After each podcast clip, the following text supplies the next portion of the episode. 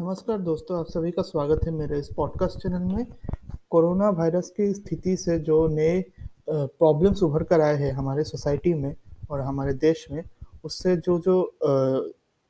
चुनौतियाँ उभर के आई है, उससे जूझने में हम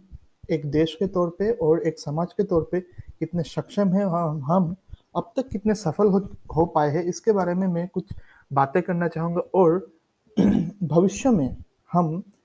स्थिति को कैसे, स्थिति से कैसे उभर पाए और कैसे इस लड़ाई में हम जीत जीत पाए, उसके ऊपर मैं कुछ रोशनी डालना चाहूँगा। मेरे कुछ तर्क और मेरे कुछ पॉइंट्स से। तो आशा है आप सभी को ये वीडियो ये पॉडकास्ट अच्छा लगेगा। तो चलिए शुरू करते हैं कुछ बिंदुओं से। पहला पहला बात जो इस वायरस का जो सबसे बड़ी प्रॉब्लम है वो यही है कि ये वायरस की जो ग्रोथ रेट है जो संक्रमित करने की जो क्षमता है वो बहुत ज़्यादा है जो कि साधारणतः दिखी देखी नहीं जाती। तो कोरोना वायरस इसलिए बहुत ही लीथल साबित होता है। लीथल का आ, कहे तो मतलब बहुत ही भयानक परिस्थितियों में इंसान के शरीर को धकेलने की सक्षम रखता है और इसी के कारण हज़ारों लाखों की संख्या में लोगों ने जान खोए है। पिछले कुछ महीनों में सारे दुनिया भर में और हमारे देश में भी जहाँ अब तक आ, मेरे इस पॉडकास्ट के रिकॉर्ड करने तक सत्ताईस हज़ार से ज़्यादा मौतें हो चुकी है इस वायरस के तहत। जिससे और इस वायरस के वजह से हमारे इस देश के स्वास्थ्य स्वास्थ्य के सेक्टर पे हेल्थ सेक्टर पे जो बहुत बड़ी बोझ कहे या बोझ ही कहना पड़ेगा क्योंकि जो अचानक से जो बोझ पड़ा है उसके कारण बहुत चुनौतियाँ उभर के आई और हम पूरे कोशिश में हैं कि हम इस स्थिति से उभर कर इस वायरस से हम जीत पाए हम ऐसे एज एज ए देश इस मुश्किल की घड़ी को अपने दर्द अपने मनोबल से अपने धीर परिक्रम से इसे जूझ पाए। तो पहली बात जो आ,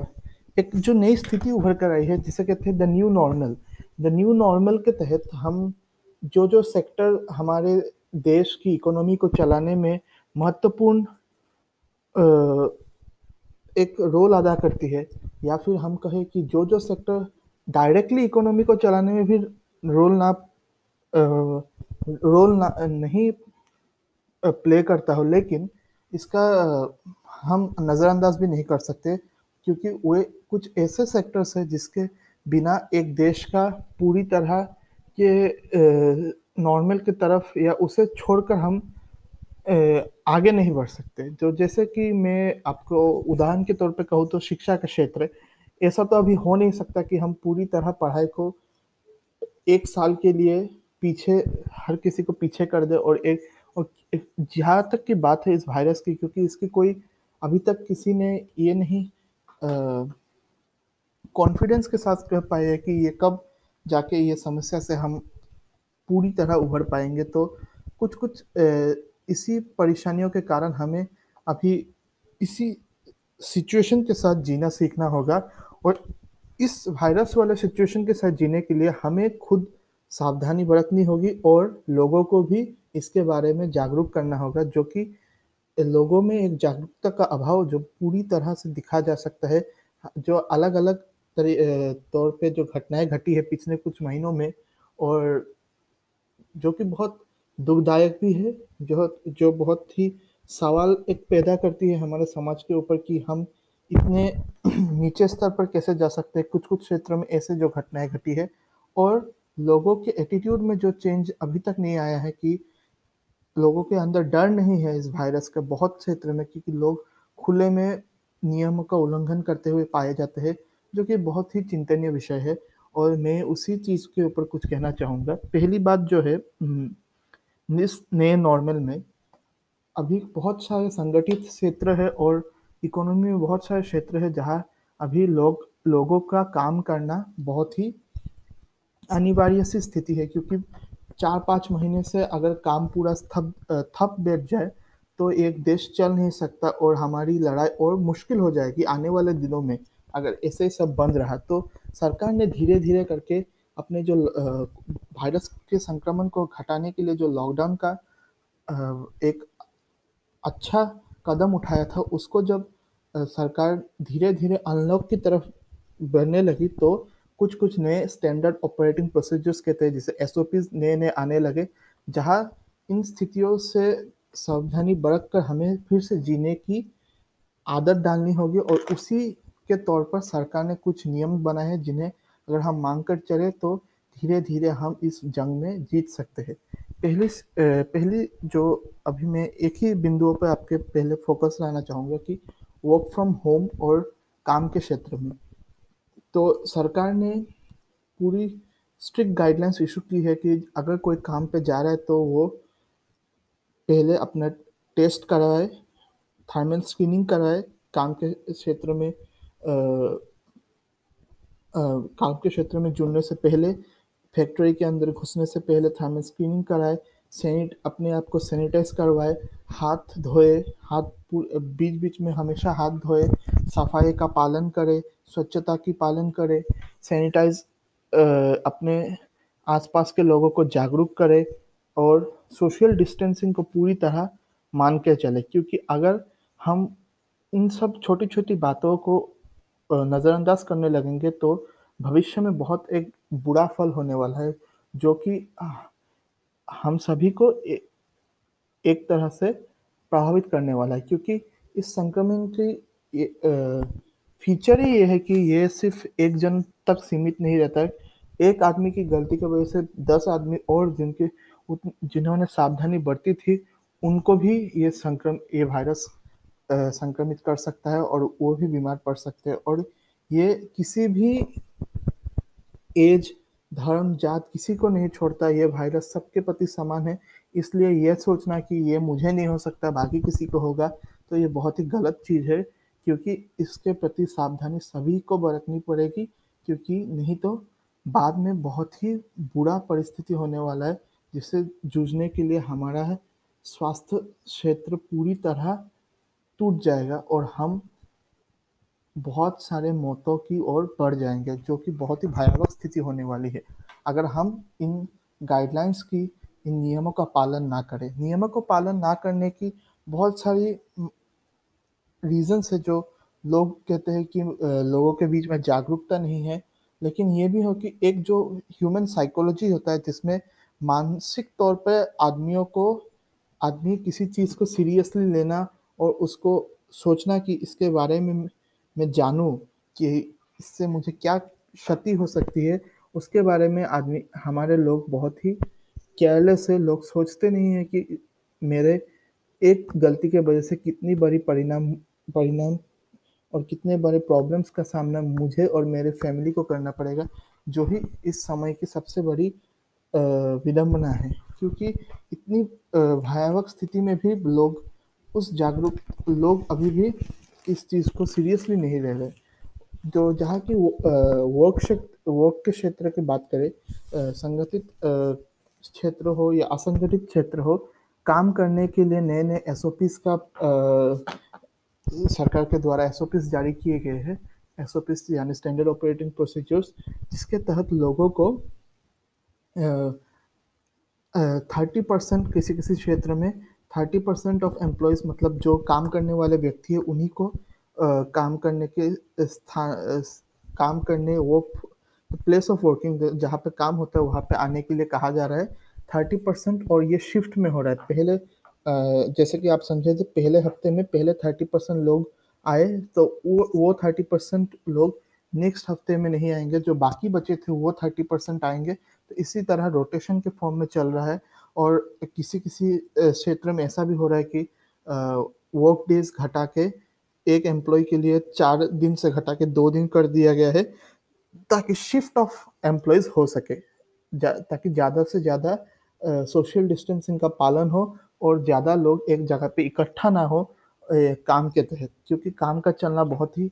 अभी अनिवार्य हो चुका है क्योंकि जो स्थिति है नहीं तो बाद में हमारी इस लड़ाई में अगर सब ठप रहेगा तो बहुत मुश्किल हो जाएगा। इसलिए अलग-अलग नियमों का नियमों के तहत सोशल डिस्टेंसिंग का पालन कर सैनिटाइज़न सैनिटाइज़ेशन के ऊपर ध्यान देकर अलग-अलग तरीके से काम भी काम के साथ कोरोना के साथ काम भी आगे बढ़ाए जाने रखने की एक स्थिति की ओर सरकार कदम बढ़ा रही है और जिसके तहत बहुत सारे नए-नए नियम हैं और लोगों से अपेक्षा की जाती है कि वे ये नियमों का पालन करें। जैसे बहुत सारे क्षेत्र है वर्क के क्षेत्र में मैं कहूँ कहूँ, जहाँ वर्क फ्रॉम होम का ऑप्शन दिया गया है। घर पे ही बैठे और घर से ही काम करें, जब तक ये बहुत आवश्यक ना हो कि आपको जहाँ आप काम करते हो, वहाँ आकर आपको काम करना अनिवार्य होगा ही होगा। बहुत स्थितियाँ स्थिति अगर परेशान करने वाली हो या बहुत ही आवश्यक हो तभी आप आए, नहीं तो जितनी हो सके संभवतः आप घर से ही काम करें और अपने आप को, अपने परिजनों को इस संक्रमण के दौर से बचाए रखें और समाज में भी एक आप अच्छा मैसेज दे सकें। क्योंकि अगर आप खुद सावधानी नहीं बरतेंगे तो आप दूसरों से भी अपेक्षा नहीं कर पाएँगे। क्योंकि एक चीज़ जो है, वो मनोव्यक्ति की जो मनोव्यक्ति और मानसिक तौर पे जो एक स्थिति हमें सबको बदलनी होगी कि हमें इसके प्रति जागरूक होना पड़ेगा और सफ़ाई और बाकी स्थितियों के ऊपर हमें पूरी तरह ध्यान देना पड़ेगा, ताकि काम के साथ-साथ वो सावधानी भी बरती रहे और इस वायरस के खिलाफ जो हमारी जंग है, वो भी कायम रहे। और दूसरे कुछ पहलुओं पे मैं रोशनी डालना चाहूँगा, जैसे कि स्वास्थ्य कर्मियों के प्रति दुर्व्यवहार, वो बहुत ही निंदनीय चीज़ है क्योंकि बहुत सारे घटनाएँ ऐसे मिली है जहाँ स्वास्थ्य कर्मियों के प्रति दुर्व्यवहार देखा गया है, जहाँ स्वास्थ्य कर्मी स्वैब लेने के स्वैब कलेक्शन करने के वजह से बहुत जगह लोगों ने उन पर पत्थर मारे, लोगों ने उनसे दुर्व्यवहार किया और उनसे कोऑपरेट नहीं किया। और इस स्थिति में ऐसा व्यवहार लोगों से मिलना बहुत ही दुखदायी है क्योंकि ये ही स्वास्थ्य स्वास्थ्यकर्मी अभी पूरे तन-मन से इस जंग में हमारे फ्रंट लाइनर्स हैं और इनकी प्रति अगर हम ऐसा दुर्व्यवहार करेंगे तो ये बहुत ही निंदनीय चीज़ है। और इसीलिए आप सभी से मेरा आग्रह है कि आप जितना हो सके स्वास्थ्य प्रति के स्वास्थ्य कर्मियों के प्रति अच्छे व्यवहार करें और लोगों को भी समझाएँ कि ये कितना एथिकल अनएथिकल है कि आप कि आपका एक बुरा व्यवहार कितनी मनोब मनो मनोबलिता उनकी कमा सकती हो, उनको कितनी चोट पहुँचा सकती है। तो मेरा सा आप सभी से निवेदन है कि आप इसके प्रति बहुत ही जागरूकता फैलाए और उनसे स्वास्थ्य कर्मियों के प्रति सम्मान करें और उनको उनको वो ना करे कि वो वे इतनी मेहनत से, इतने दिनों से लगे हुए हैं इस वायरस के खिलाफ हमारे जंग में, तो उनको हम प्रताड़ित करेंगे, तो उनसे हम भेदभाव करेंगे, उनसे घृणा करेंगे कि उनसे हमें फैल जाएगा, वैसा नहीं है। वे पूरे सावधानियाँ बरत के इस ट्रीटमेंट की ट्रीटमेंट कर रहे हैं और लोगों का ध्यान रख रहे हैं। तो आपसे भी उनके प्रति अच्छा व्यवहार अपेक्षा करना उनका राइट है और वो क्यों ना करे वो भी एक बात है क्योंकि जो दिन-रात इस जंग में हमारे लिए लगे हुए हैं, उनके प्रति अगर हमारी ऐसी व्यवहार रहेगी तो वो बहुत ही निंदनीय है और बहुत ही दुखदायी है। और तीसरी बात जो मैं कहना चाहूँगा कि गरीबों के प्रति जितना हो सके एक-दूसरे की मदद करें क्योंकि बहुत लोग लॉकडाउन के तहत जिन्होंने अपने नौकरी खोए हैं, जो अपने छोटे-छोटे उद्योग चलाते थे, जिन्होंने भूखमरी जिन्होंने अचानक से नौकरी जाने के कारण या उद्योग ठप पड़ जाने के कारण भूखमरी तक सामना करना पड़ रहा है। और ऐसे वक़्त में अगर आप जितना हो सके लोगों को राशन दें या खाने के तौर पर कुछ भी छोटे से छोटे मदद कर सके तो वो बहुत ही एक समाज के प्रति और आपके इस, अपने देश के प्रति एक बहुत ही बड़ा योगदान होगा और देशभक्ति दिखाने का इससे बड़ा मौका आपको नहीं मिलेगा कि आप लोगों की मदद करें और इस जंग में हम सभी साथ मिलकर इस स्थिति से उभरने में हम सभी अपने आप को और दूसरों को मदद करके ही ये जंग जीत सकते हैं। अकेले और एक जगह सिर्फ़ खुद के बारे में ही सोच के ये जंग कभी नहीं जीत सक जीता जा सकता है क्योंकि अगर हम हैं तो उसमें इन छोटे से छोटे व्यक्तियों का भी उतना ही योगदान है हमारे देश को आगे बढ़ाने में जितना कि हमारा है। तो इस बातों को मद्देनज़र रखते हुए हम सभी को एक कोलाबरेटिव वे में एक इकोसिस्टम बनाना चाहिए जहाँ हम सभी अब एक-दूसरे के बारे में सोचें, जितना हो सके मदद करें, सरकार के साथ कोऑपरेशन करें, हेल्थ सेक्टर्स के फ्रंट लाइनर्स के साथ कोऑपरेट करें और जितना हो सके अपने आप को सावधानियाँ बरत के इस जंग में खुद को निडर रखे और आगे बढ़ते रहे। और आखिरी में मैं कहना चाहूँगा, अगर आपको किसी भी तरह के कुछ भी लक्षण हो, जैसे सिर दर्द सर्दी, बुखार या कुछ भी जो कि कोरोना के लक्षण हो सकते हैं। आप जाके अपने नज़दीकी हेल्थ सेंटर में अपना टेस्ट ज़रूर करवाएँ, क्योंकि अगर आप टेस्ट नहीं करवाएँगे और खुद को छिपा के रखेंगे, खुद की सिम्टम्स को छिपा छिपा के रखेंगे, बाद में ऐसी भयावह स्थिति हो सकती है कि आपका शरीर थोड़ी देर होने के कारण इस वायरस के से लड़ नहीं पाएगा और यहाँ तक कि ऐसे बुरी से बुरी परिस्थितियाँ आ जाती है जहाँ शरीर लड़ ना पाने के कारण शरीर की इम्यूनिटी इतनी कम जाती है कि आप सांस श्वास ले श्वास लेने के प्रॉब्लम्स में पड़ जाते हैं जहाँ आपका शरीर की ऑक्सीजन की मात्रा इतनी कम जाती है कि लास्ट में वो डेथ हो जाती है और वो इंसान अपने जान से हाथ धो बैठता है। सो so, मेरा मतलब वही है कि आप सभी जागरूकता फैलाए और खुद को भी इस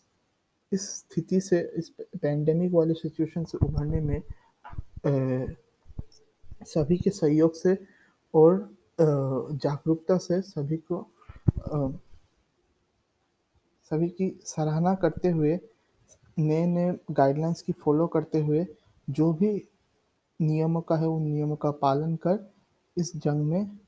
उभरे इस जंग में जीते और इस जंग को हम जीत सकते हैं। देश के तौर पे, दुनिया के तौर पे, जब तक कोई दवाई नहीं आती, हम सब सावधानी बरतने, बरतते रहेंगे और सावधानी बरतना और इस हाइजीन को मेंटेन करना बाद में भी उतना ही ज़रूरी है कोरोना वायरस के प्रति, क्योंकि हाइजीन मेंटेन करना सिर्फ़ कोरोना वायरस नहीं, हमारे स्वास्थ्य के प्रति भी बहुत ही एक लाभदायक चीज़ है, क्योंकि अगर हम स्वच्छ रहेंगे तभी हम स्वस्थ स्वस्थ रहेंगे। तो स्वच्छ और, स्वच्छता और स्वस्थ भारत एक एक ही सिक्के के दो पहलू है। अगर हम एक को भी इग्नोर करेंगे तो दूसरा